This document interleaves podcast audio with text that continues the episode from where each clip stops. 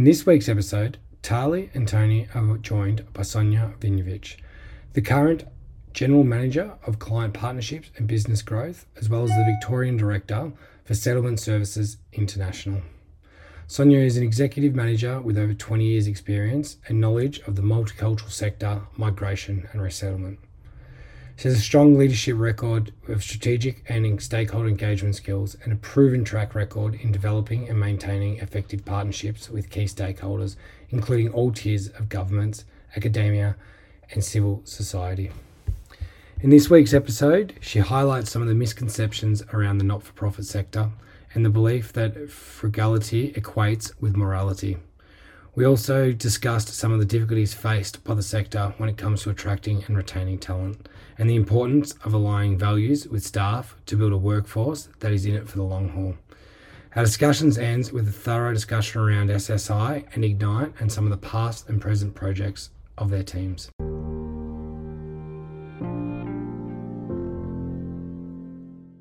Sonia, welcome to the podcast. Lovely to have you.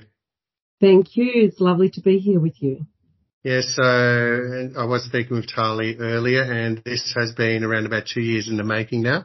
I think we first started talking about you being a podcast guest with us uh, during COVID, I think.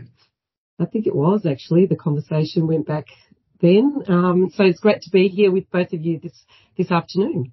Yes. So once again, thanks for doing this. We first met at, um, not too sure whether you remember, Marie Denopoulos introduced us at the Premier's Ball, um, well, pre, certainly pre-COVID.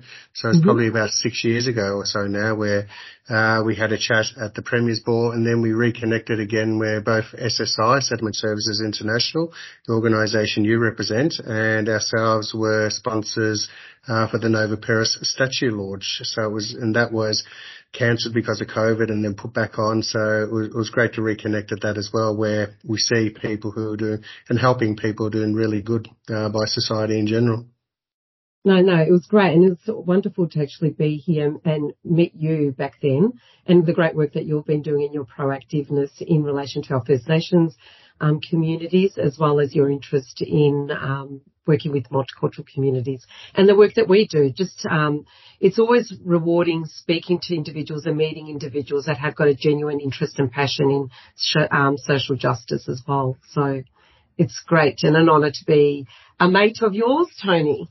Absolutely, Sonia. As, as Tali knows, we have both been put on notice because you and I could talk for five hours without, uh, with each other without any problems. So, I mean, it's, uh, we agree on most things except the football teams that we support, but otherwise we get over that pretty quickly. So it's, um, now, just just um, just quickly, just so we can uh, our listeners can get a bit of a gauge of you know, your background and, you know, your passion for what you've led to. So we both have a passion in respect to working with First Nations people. We both have a passion with working in a multicultural, uh, you know, society in general. Uh, and we both come from backgrounds, you know, of immigrants as, you know, even Tali's family does as well in respect to Australia. But, know, I work in the for-profit sector. You work in the not-for-profit sector. Um, you know, so you guys obviously have far more impact uh, than what we do. We like to give and we like to help, but you know, the impact of what you do. And I think sometimes there's a bit of misconception on that, but I want to go back to your start. You know in what actually drew you because your whole career and, and an amazing career, uh, to where, where, you are today, but your whole career has been about helping and giving back to society, whether it be working at Anglicare or, you know, senior at Red Cross or, um, etc. So can we, can we talk about your career and where that passion started, you know, those, those years ago and, you know, where, to where you are today? You know, great. Um, and as you've already alluded and stated, we could be talking about this for many, many, many hours. So I'll try to be concise. Um, on reflection, I mean, this question was posed to me in the past, and I must admit it took me a little while to actually realise why I entered into this industry and this field, having um, completed, you know, a major in sports psychology, really, um, and wanting to go down that pathway. But I think um, where my career sort of the fork um, and the direction went towards working in the humanitarian sector was that post uni um, there was conflict in um, in the former Yugoslavia where my parents are from. Um, and I, I could see the, um, the disharmony and also the, um, some of the rhetoric that was happening in, in society around the conflict and really seeing that felt like that some voices weren't heard, um, and people weren't listening to all sides of the story and, and, and their experiences. So I think at that point in time, um, you know, it was a little bit opportunistic, but it was also um, the timing. Uh, I was applying for a role at the Institute of Sport, um, which was a, a, small outfit in Victoria, um, as well as applying for a job with Serbian Welfare Association and um, the ethno-specific organisation acted a bit quicker in the whole recruitment process. Um, so I secured that role, and only to be invited to an interview at the Institute of Sport, but I felt, well, given that I've already committed to um, the role at the ethno-specific organisation, that I needed to sort of commit to that and and see my time there and deliver on on the work that um, I sort of put myself out there to deliver. And at that point in time, and again on reflection, I, I do see that that the voices of vulnerable individuals at that um, was something that I was really strong about and wanting to ensure that I could support individuals whilst they were at that particular point in time to raise their voice and to be able to provide some solutions. Because I do think that humans have got some, you know, all of us have challenges um, but we, and learning from those experiences, but we could all make a difference if we actually just had a helping hand at a point in time where people were feeling a bit vulnerable or unfamiliar with certain circumstances or situations, didn't have the connections, didn't have the right pathways or understanding of the systems of where to access that information. So I do think it was that, but also when I dig a bit deeper, I think when I, um, hearing the stories from my parents and their migration pathway and their strong advocacy to our First Nations people, um, really resonated for me as well. Um, and ensuring that we, um, respect our First Nations people and learn from them as well as um, build the bridges between new communities. And that was something that, you know, I really wanted to do and, and showcase and, you know, a little bit, you know, as much as I could help and bridge those gaps, um, was something that I was really passionate about. And has, you know, over the last, what, 20 plus years, 20 odd years now, 20 plus years has, know, been a very successful career in respect to the impact that you've made personally through all the work that you've actually done.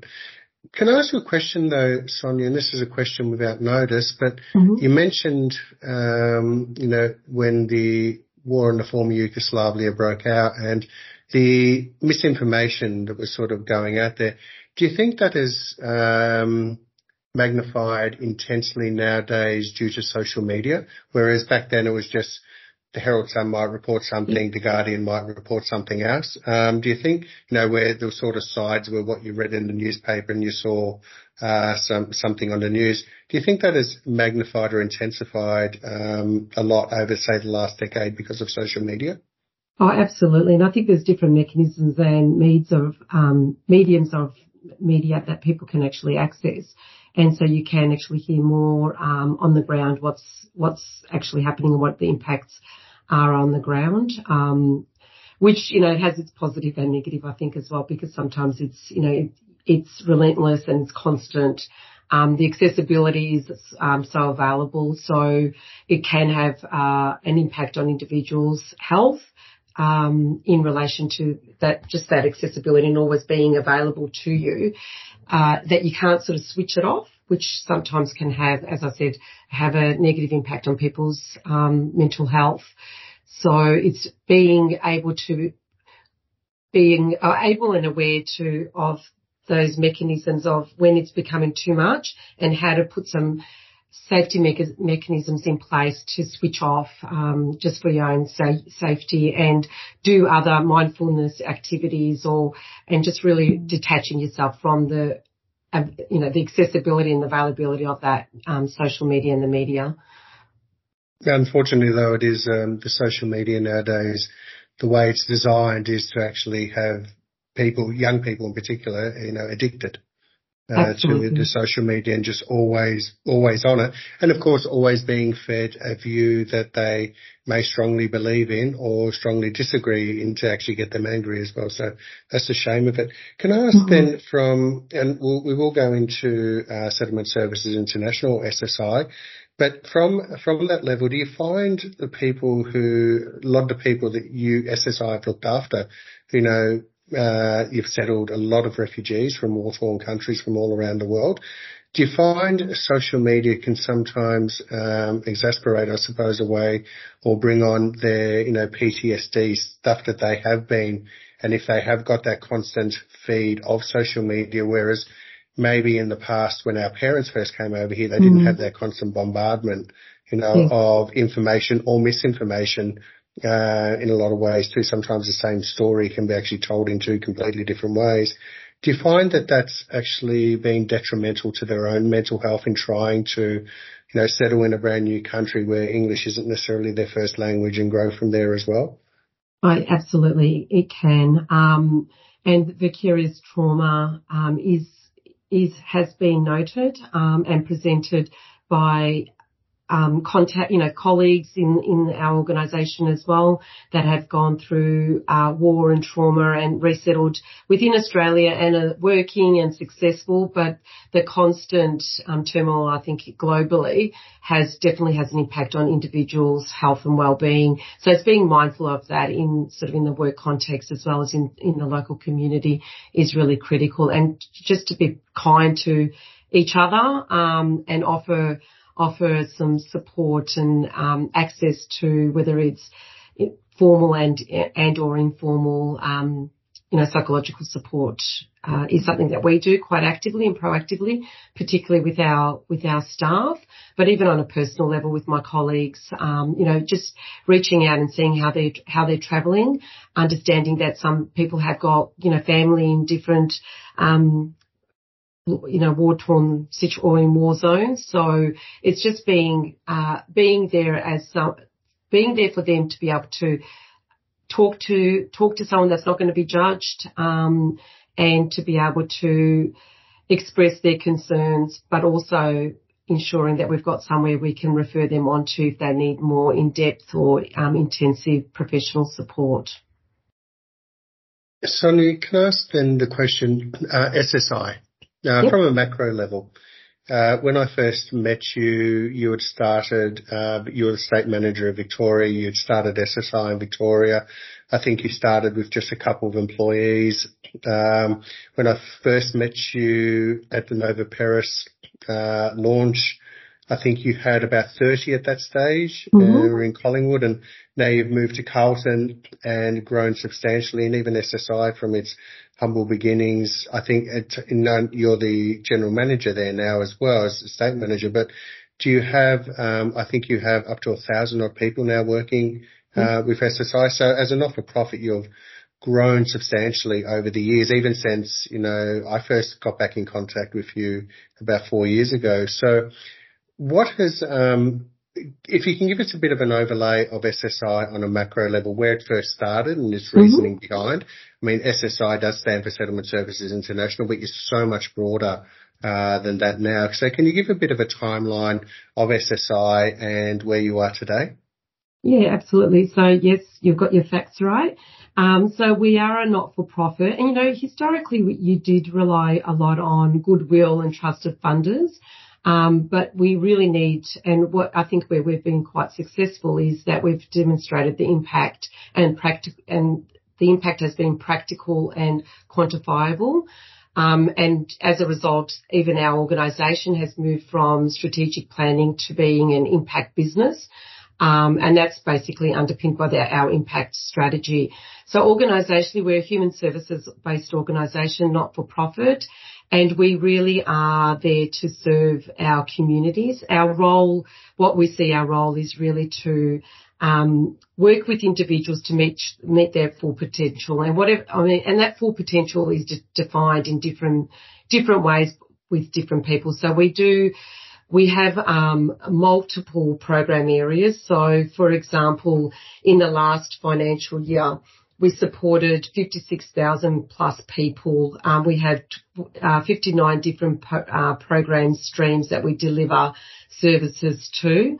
Uh, and so they vary from working with uh, people that have come newly arrived um, through the refugee humanitarian program to working with asylum seekers that are onshore. We provide employment um, services to a, a, a, large cohort of individuals. Uh, we have disability support programs, children and family services, um, entrepreneurship. We've got a small research advocacy arm as well, and really work um, towards impact and partnerships. So we've got a real strong uh, ethos around ensuring that we partner and partner with individuals and organisations that are like-minded um, in order to meet, um, you know, the most uh, um, meet the impact of our clients and achieve what our clients and our communities are needing to achieve to be successful within the environment within Australia. So the organisation, as you've mentioned, has grown um, over a number of years. So from we started in 2000 and then really in 2011 we secured a, a, statewide contract in New South Wales and then in 2018 for example we uh, extended the services out into Victoria and merged with an organisation in Queensland. So at the moment we have got an East Coast footprint. We've got over a thousand staff um, and our operations. We've got some uh, national uh, programs as well as we have an international, small international footprint where we provide partnership support to Asia, uh, a whole lot of organisations in within the Asia Pacific, um, as well as in um, Colombia, and partner with the United Nations High Commission for Refugees.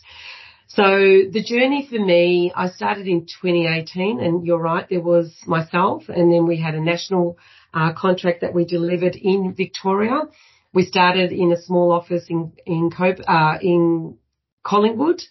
Um, and the real role there was to see what are the gaps, what are the opportunities, what role could our organisation play within the Victorian context, and um, understanding that the Victorian multicultural um, organisations are quite um, embedded in community, have been around for a long time and have got some really good programs.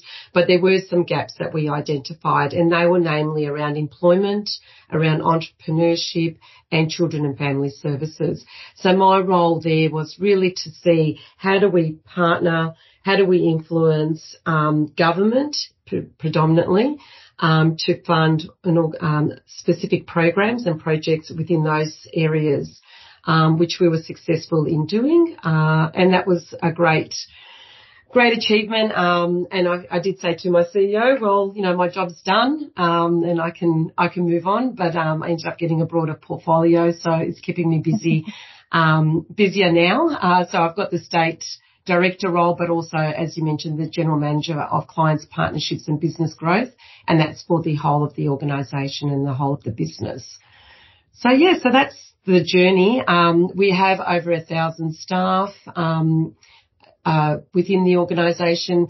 We are extremely culturally diverse, so our staff um, are represent over 70 uh, 70% of our staff identify as um, coming from a culturally and linguistically diverse community. Um, some of our business units, for example, our settlement and newcomers business unit, 85% of our staff within that business unit are of refugee background themselves. So they've got the lived experience that they can actually share with us um, in order for us, and we co-design programs to meet the needs of our communities. Incredible, Sonia. It's a really huge scope. Um, Tony and I were discussing before we caught up this morning just about the differences in um, the standards that we hold not-for-profits to versus for-profit companies. I think ISS is quite unique in the, the scale that it has reached. And we tend to see a lot of charities and not-for-profits really struggle to reach that scale. And I think a lot of it is driven by the fact that they're not allowed to act as entrepreneurial businesses um, and drive growth. Um, how have you seen that reflected within the work that you've done and have you faced those barriers? And can you tell us a bit more about some stories, I guess, around that? Yeah, no, totally, absolutely. And it's interesting, you know, um, we have this debate internally and also with government, you know, you're too, you're too commercial, you're not commercial enough. So you're, you're constantly straddling those, those, um, those challenges. Um, you know, as an organisation, we're a purpose-driven business. That's how we see ourselves. We see us ourselves as our organisation or as a as a social business that actually needs has an intention around social purpose for its beneficiaries. So that's people and society and planet. Um, we we see that there is a need to have a whole of society approach. So there's a real critical role for NGOs, for government, for corporates as well, um, and community. So we really do try to build those bridges together. Um, a good example of it, uh, a, a work that we did more recently is called um, the Billion Dollar Benefit. And it's a roadmap to unleashing the economic potential of refugees and migrants. And it was an area where we had 50 experts coming together from um, different sectors in industries as well as government and looking at breaking down the barriers and finding solutions um, to some of the critical fact, you know, critical um, challenges that we all face within the Australian context. Um, and that's where we do we do try to change and drive some um, some shifts and changes where we get government, business, lived experience, sector individuals coming together and really identifying what the issue is and how do we work together and what role each of us take um, to move forward the agenda or influence some of those, those changes. And the billion dollar benefit is a really beautiful, I think, um, product that we were able to drive from earlier this year, and we're just getting a lot of um, a lot a lot of impact and a lot of support from all those different different people in the in the um, community in different roles, and e- each one taking responsibility um, and ownership of driving the agenda and influencing and informing this change. Um, but it is it is a challenge, you know. As I said mm. at the mm. start, you know, you're too corporate. You're not corporate enough. You should be more, in, you know, you should be more this way. You should be more, and it, you know, managing all of those um, elements is quite tricky. Um, but you know, we we do it in you know in consultation, in partnership, um, with our with our staff, with our communities, with our funders, with our stakeholders, and really seeing that we all have a role to play to influence and make a better society. At the end of the day, that's what we want. We want a harmonious, mm. thriving society that everyone feels um, welcomed and can participate and can see themselves in that role. But it can be tricky. I mean, yeah, not, i don't want yeah, to undershadow that. It can be extremely tricky. Yeah, there's definitely an extra burden that's placed on not-for-profits to justify their expenses that I don't think a for-profit company would be subject to. It's um definitely different standards, um, and as well in terms of attracting talent and staff. How do you go about attracting staff to a workplace where there's so much more pressure around the paycheck that that staff member is receiving when someone with a that high skill set can be drawn towards something in the I guess the profit sector mm. where they're going to be paid upwards of double that same salary. It's it's a really tough balance. Oh, absolutely. There's a couple of elements. I mean, you've got people, why people are driven to organisations or not-for-profits or organisations such as SSI is because they align with the mission and vision and purpose and the values. Um, so that's one thing, but then it's about how do you retain that talent, as you said, because they could be paid a lot more in the corporate world. But what we are hearing and seeing as well is that, you know, two thirds of millennials now are taking, um, you know, are wanting to work for companies that have social and environmental commitments. Um, and and then making those decisions to work in in those organisations. So from a recruitment perspective, we we need we're looking at as well what we do to attract, retain, um, and train our staff.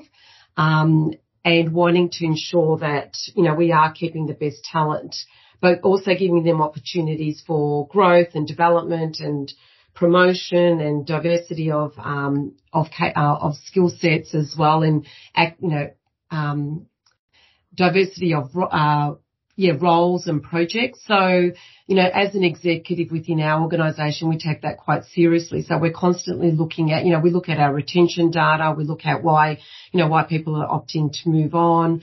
Um, so th- we use that as a platform to like make some shifts and changes from a, recruitment perspective and a, a, a, retention perspective as well. But as leaders, we all have a responsibility to provide some mentoring, um, training, as I said, opportunities for people to actually act up, act across. Um, in different roles. So then that way you're actually keeping them motivated and connected to the work and the, and the mission and vision and the purpose. So that's from a staffing perspective. It is hard from, um, again, from a, we all take accountability and accountability is one, one of our key values, um, is critical for an organisation. Um, but it does become a challenge when, um, you know, government does impose a lot of scrutiny, which is fair enough because it's taxpayers' money. I understand that. But sometimes, you know, all the quality assurance measures or, um, or systems that you need to be, uh, accredited to and, um, you know, follow the admin you, that you need to follow and the scrutiny around reporting does take you away from that frontline client engagement. So again, looking at, we're constantly looking at how do we streamline those administrative focus um, processes to ensure that our frontline staff have got uh, more outward focused and are working a lot more with community.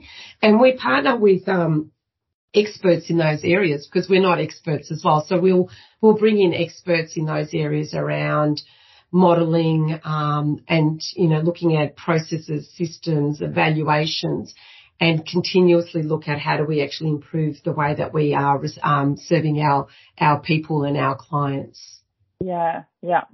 Do you think that perhaps the word not for profit is not really um, appropriate, or it, I guess, misleads people into their expectations of what these sort of um, charities should be doing?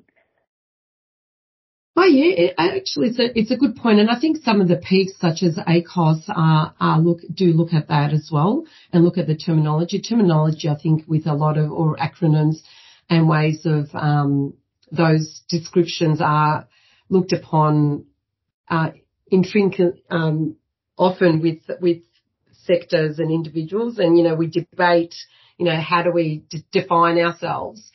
Um, and I think it's a constant evolving, it's not static, it's a constant evolving discussion and debate that we need to continuously have.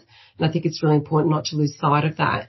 Uh, but I think there is a real place for not-for-profit. Is it about an educational um, process that maybe we as we in the ind- industry need to be taking forward a little bit more and um, you know supporting and and educating, I suppose, our government and other industries and sectors around what this does mean because we are, we, I mean, we see ourselves as a, a social business, not for profit because we, but any of our, but we need to have smart ways of operating and ensuring that we're financially sustainable. So then we can reinvest into areas and programs that government are not funding as well. Mm. And so as an organisation, we self-fund a lot of initiatives and programs because government doesn't fund those and we see the gap and the opportunity to do that. So, um, you know, you need to have your really robust systems and account and accountabilities. Um, but yeah, it, and also then look at how do we how do we sort of pilot things or test things and then present those concepts and um, ideas to government as a solution. So that's what we yeah. try to do quite often as well. Where we see gaps in system, we try to fill those gaps, come up with um, concepts, test those concepts, and then go back to government or go back to funders or go to philanthropy and say, okay, this is a solution to uh, a critical problem within, you know, within the Australian context. Um, and we think that this will have some, um, you know, some benefits. So, you know, can you explore um, putting in some resourcing to enable us to have a fulsome um, program and project that can be formally evaluated as well. So there's multiple ways of us doing that, um, and we try to do that as best as we can. It's a huge beast that you're tackling realistically. Um, sorry, you go, Tony.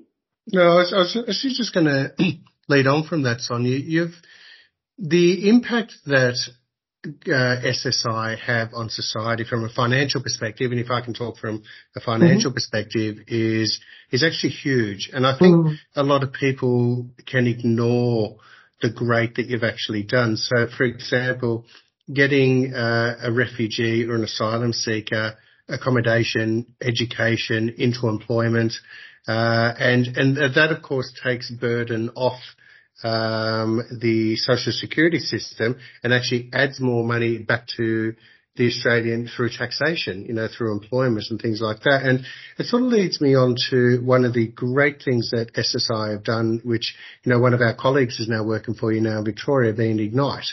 And, mm-hmm. um, and the work that you've actually done there in helping, um, people with disability uh, First Nations people up in Armidale, the um, you know in relation to uh, just refugees in general, whether they might have a business idea, but is it a good idea? And bringing people in, which I know where uh, Lucy's spoken to us, and we've certainly put our hand up to help out from a volunteer perspective in Victoria um, as an organisation, but helping helping people understand is this actually a good idea as a business, and if it is, how do you actually get legs and get it running? So in other words, we know from our generation, Sonia, a lot of the successful businesses that you see today were formed from migrants, you know, who actually came mm-hmm. here, you know, just many decades ago and actually formed, you know, businesses that have turned into great organizations today and have employed thousands of people successfully. So do you want to just touch on Ignite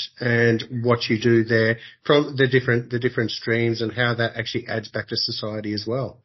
Yeah, absolutely.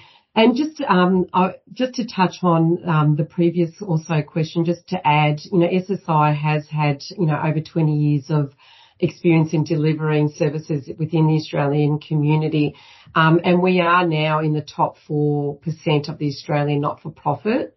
Um, but as I said earlier, um, operating in an environment with rising, you know, service delivery costs, competing priorities for government spending, higher expectations from the public uh, about not-for-profits, which is exactly what we were talking about, and spend and return on investment is a is a constant debate that we're having internally. So I do think, and it will continue to continue to have. I think it's not, as I said earlier, it's not a static conversation. It, it's um, we need to continuously um, have this debate and discussion on how do we actually improve our, our systems processes um, in order to get the best outcomes for our clients and communities, but also ensuring that our organisation is financially, not just financially stable um, or sustainable, it's actually as a whole, it's financially um, socially and um, economically um, sustainable. So we look at it more broadly than just from a finance lens. Um, but moving on to the comment question around Ignite, um, again, uh, it was an initiative that SSI was self-funding for many, many years. Um, it was an idea that our CEO, um, who, you know, came, came to her attention where we were finding that lots of refugees that were coming to Australia were really struggling to access employment and get employ and get, um, meaningful, um, meaningful jobs. Um, and, and that was, you know, associated with m- multiple reasons. It was around, recognition of overseas qualifications or lack of recognition of overseas qualifications. Um, the timelines or, you know, trying to even go through that process was quite clunky. Um, not having access to social networks um, and being able to be put forward for roles. There was conscious and unconscious bias that exists within a number of or in within industries as well. So due to all of these, um, you know, these reasons, we um, and we were seeing lots of, as you rightly stated, we were seeing people that were coming to to Australia that were running successful businesses in their home country, but again, we weren't aware of how to do it within the Australian context. There's there's regulations, there's rules, there's responsibilities, there's legislation, and you know, just navigating that beast was a real challenge. Um, and so we're um, the, um, the, I suppose the trailblazing and the foresight was um, from the CEO was like, well, let's see what we can do to establish um, a program that can support people and refugees in establishing their, uh, our business within the Australian context.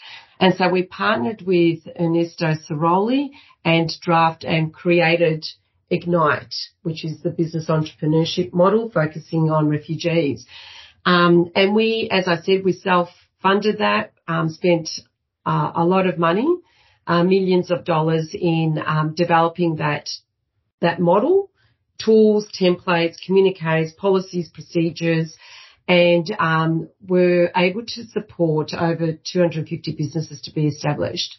Um, we were then looked at the Canadians loved the model, so the Canadians actually bought, bought the licensing. So our global manager went over to Canada for about six months and supported the Canadians in rolling out Ignite. And then we um, and have continued support. Um, the government has continued to support that with providers in Canada, and our role is to provide um, almost like coaching and mentoring remotely uh, to to the program, which has been really greatly received and appreciated.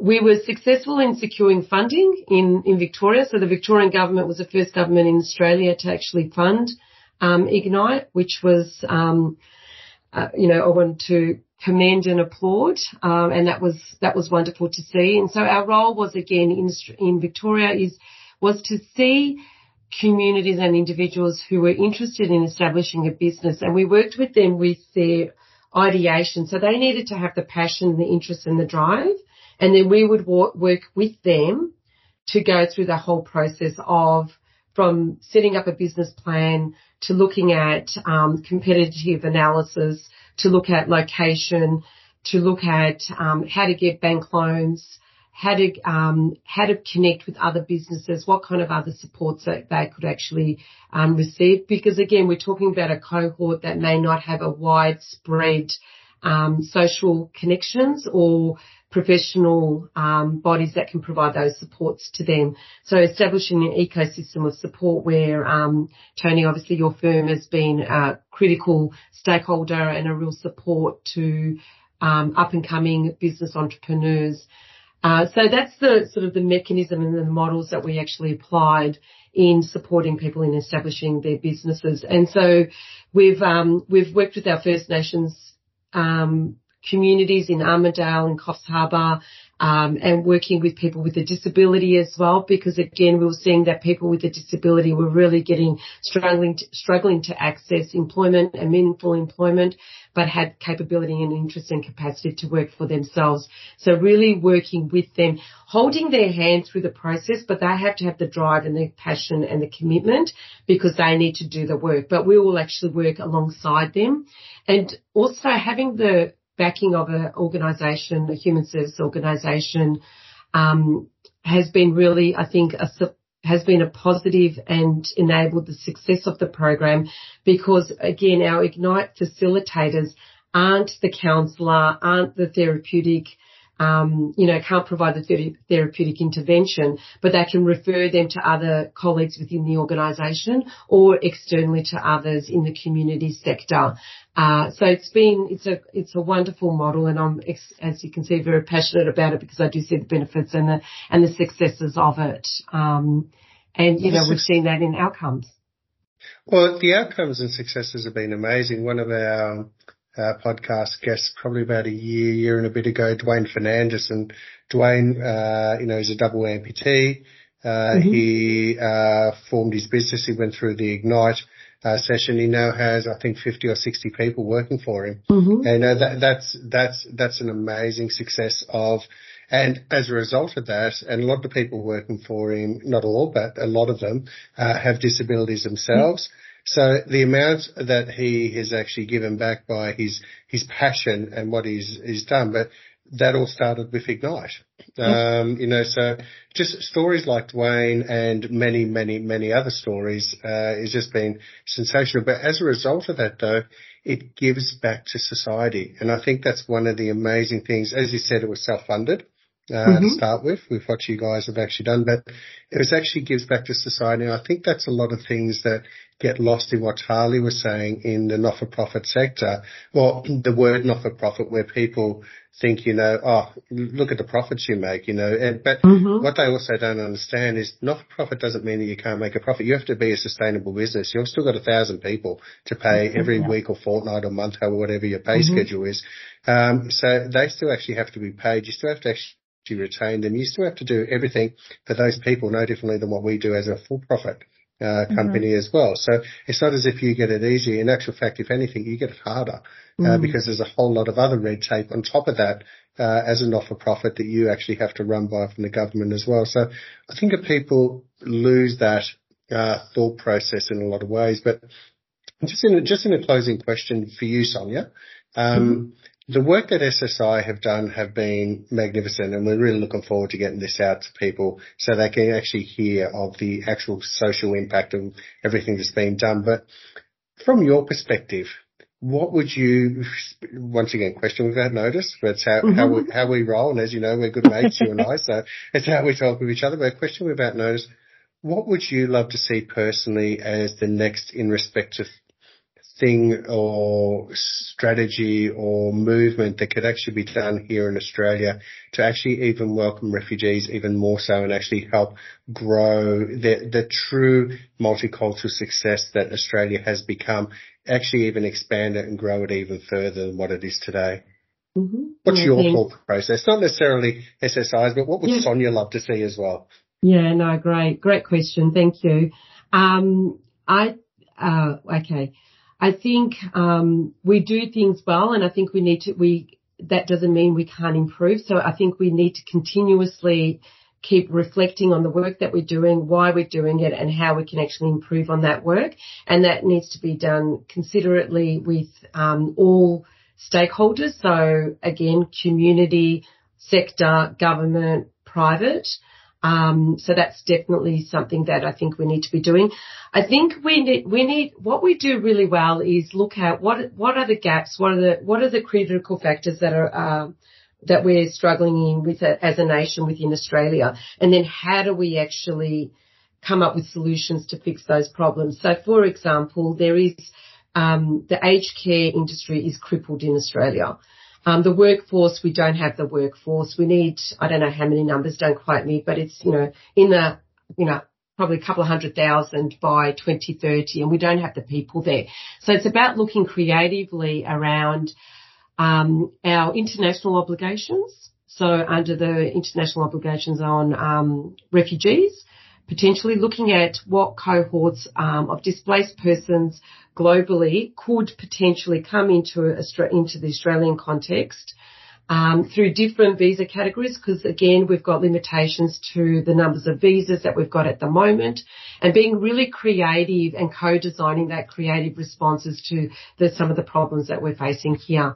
And so that can be um, with that particular scenario around aged care, looking at um, complementary pathways.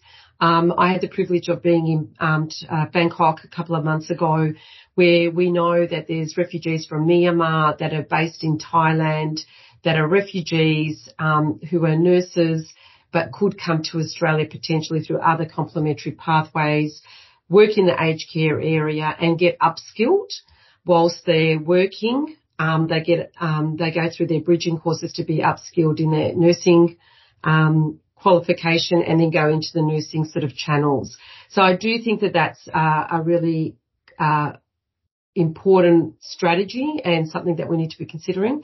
I think what we need to be doing better at is um, amplifying some of the stories. It's not about sugarcoating and there's there's there is problems, but it is also about amplifying the successes, amplifying the stories, utilizing different mechanisms and um, modes of media to amplify the success stories. Australia is built on migration, um, and so we need to be um, celebrating those successes and sometimes they're small wins and sometimes they're larger ones and and demonstrating that impact um, across the community and I think we need to get better at that. I think what we do well is we talk to each other and we talk to like-minded individuals, but I think we need to be better at talking to people that aren't in the space and um, aren't really familiar with the work that happens and are, are not uh, necessarily aware of the success of um, individual stories and the success of particular communities,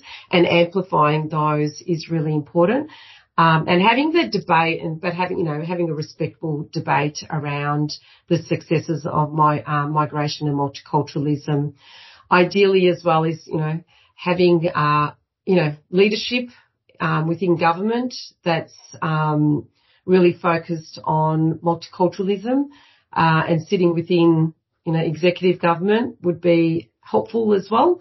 Uh, because I do think that that needs to come from from government and business uh, business need to uh, let us know what what they need and what works for them, and so that way we can all work together in a tripartite response to meet the make this society a thriving you know society, and also for Australia to continue its positive reputation globally. Um, because at one point in time it hasn't had a, a very positive global um, reputation. So it's about making sure that we are um, building on that and and ensuring that we are demonstrating our successes as well um, from a, on a global stage. Sonia, I do love the fact that I can ask you a question without notice and the passion actually shines out of you in respect to your response. So mm. you, you, you already, you know, it's, it's something you didn't have to think that long and hard about as, you know, so you can actually see it is in your DNA. So, but just as a closing statement from me, I would actually like to personally thank you and acknowledge you uh, for the friendship that you've actually, uh, our friendship that we've grown together. But more to the fact that you are a person that for me is a safe person to speak to, that I can actually ask questions without sounding dumb because I need to understand or I need to learn. And you can actually uh, share with me your wisdom, your passion, your experience without judgment for me asking a question. And, and that to me is something that I actually treasure. That I know you're a person that I can say, here's what we want to do. I don't quite understand this in your sector or, you know, am I saying this right? Is this offensive? And, and you, you actually through your own experience will actually educate me without judgment. And that is one of the, the things that it's really drawn, uh, myself to you that I know that I can actually do that and and actually not be judged for asking a question because I actually want to learn. And I and, uh, and I wish there were more of you out there in the mm. world. I think it would be a far more peaceful and loving place if that was the case. So thank you so much for everything you do. Charlie and I would love to thank you uh, for being our guest today. It's because I know how critical time is for you also. Uh, so really sensational. And Tali was dying to meet you, and now she actually has, virtually at least anyway.